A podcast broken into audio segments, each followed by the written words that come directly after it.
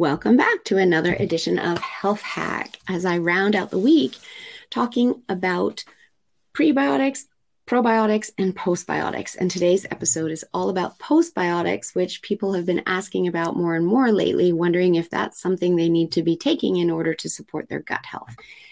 And first of all, let me just explain what postbiotics are. And this sounds kind of gross. However, our body is really amazing, and everything it does is it is doing to support us. So, postbiotics are actually the waste products of the organisms eating the prebiotics, in other words, the probiotics.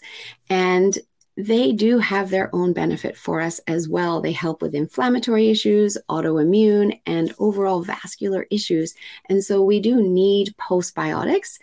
However, they are also very easy to get through food. And given that, as I said earlier, supplementation is used to enhance what we're not getting through our food, this isn't an area where I would have you spending money on supplementation. I would rather see you get it through food and spend money on supplements that are going to have a more benefit to you, like ensuring you're getting your magnesium every day, your omegas every day, your vitamin C, uh, as well as your vitamin D. Those are kind of the four main supplements that I love people to be taking every day because most of our North American population is deficient because we don't get those enough through our food or through the sun.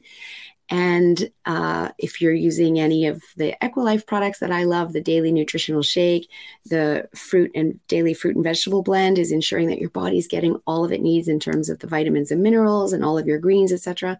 Those things are going to give you a really well-rounded, healthy base to give your body what it needs to function at the optimal level that you want it to function at.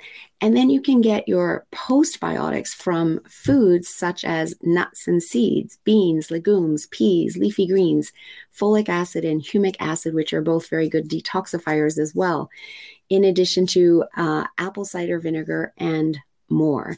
So there's a lot of way to get it through food. So I wouldn't spend your money on it. It's something that your body is naturally creating, especially when you are eating a healthy diet and you're making sure that you are getting your probiotics and that your gut is in good health. And that's really the most important thing. Is your gut in good health or are you struggling with symptoms of heartburn and constipation, diarrhea, gas, bloating, etc. because none of those are to be ignored. They don't just heal themselves on their own.